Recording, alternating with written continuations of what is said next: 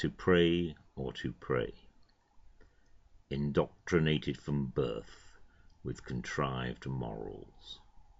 Or the doctrine, the complete faith for one in all.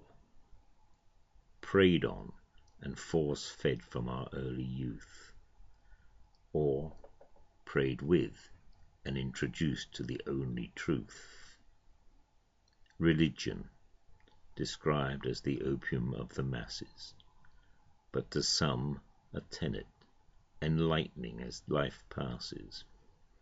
The choice is yours, to ignore or embrace immortal life, or disappear without trace.